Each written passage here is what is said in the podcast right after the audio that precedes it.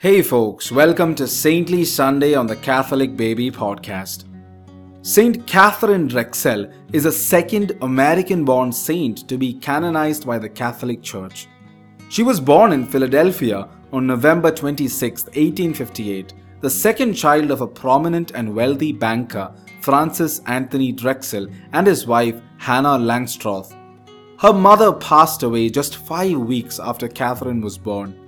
Her father remarried to Emma Bouvier in 1860 and together they had another daughter in 1863, Louisa Drexel.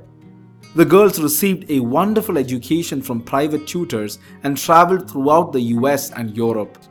The Drexels were financially and spiritually well endowed. They were devout in the practice of their faith, setting an excellent example of true Christian living for their three daughters.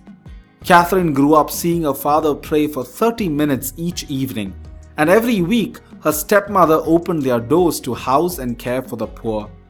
The couple distributed food, clothing, and provided rent assistance to those in need.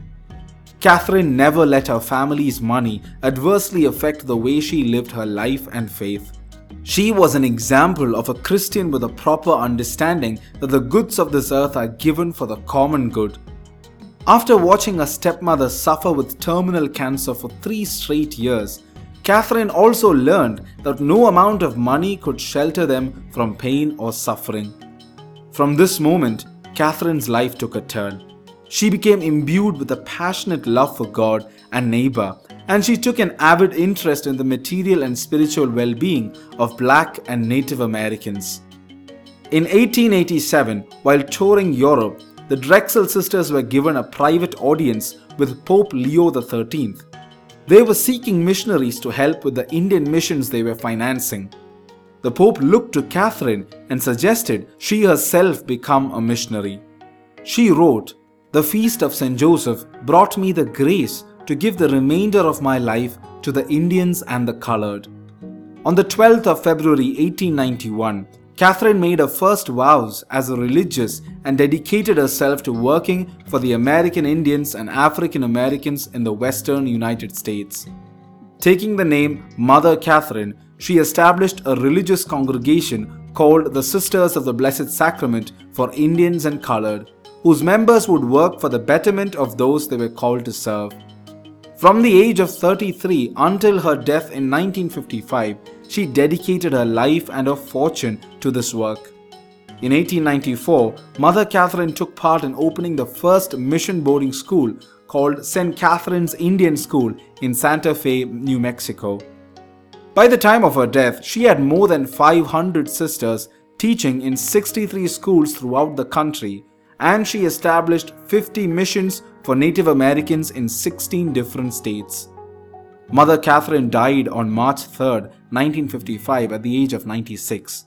She was remembered for her love of the Eucharist and a desire for unity of all peoples. St. Katharine was beatified on November 20, 1988, and canonized on October 1, 2000, by Pope John Paul II. Katharine is the patron saint of racial justice and philanthropists. Her feast day is celebrated on the 3rd of March. Today let us reflect on Acts 13:47. For so the Lord has commanded us, saying, I have set you to be a light for the Gentiles, so that you may bring salvation to the ends of the earth.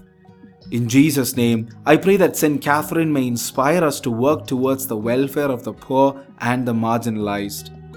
Jesus, Mary, Joseph, Keep us safe this day and bless us. Saint Katharine, pray for us. God bless you. This content has been obtained from and is credited to www.catholic.org.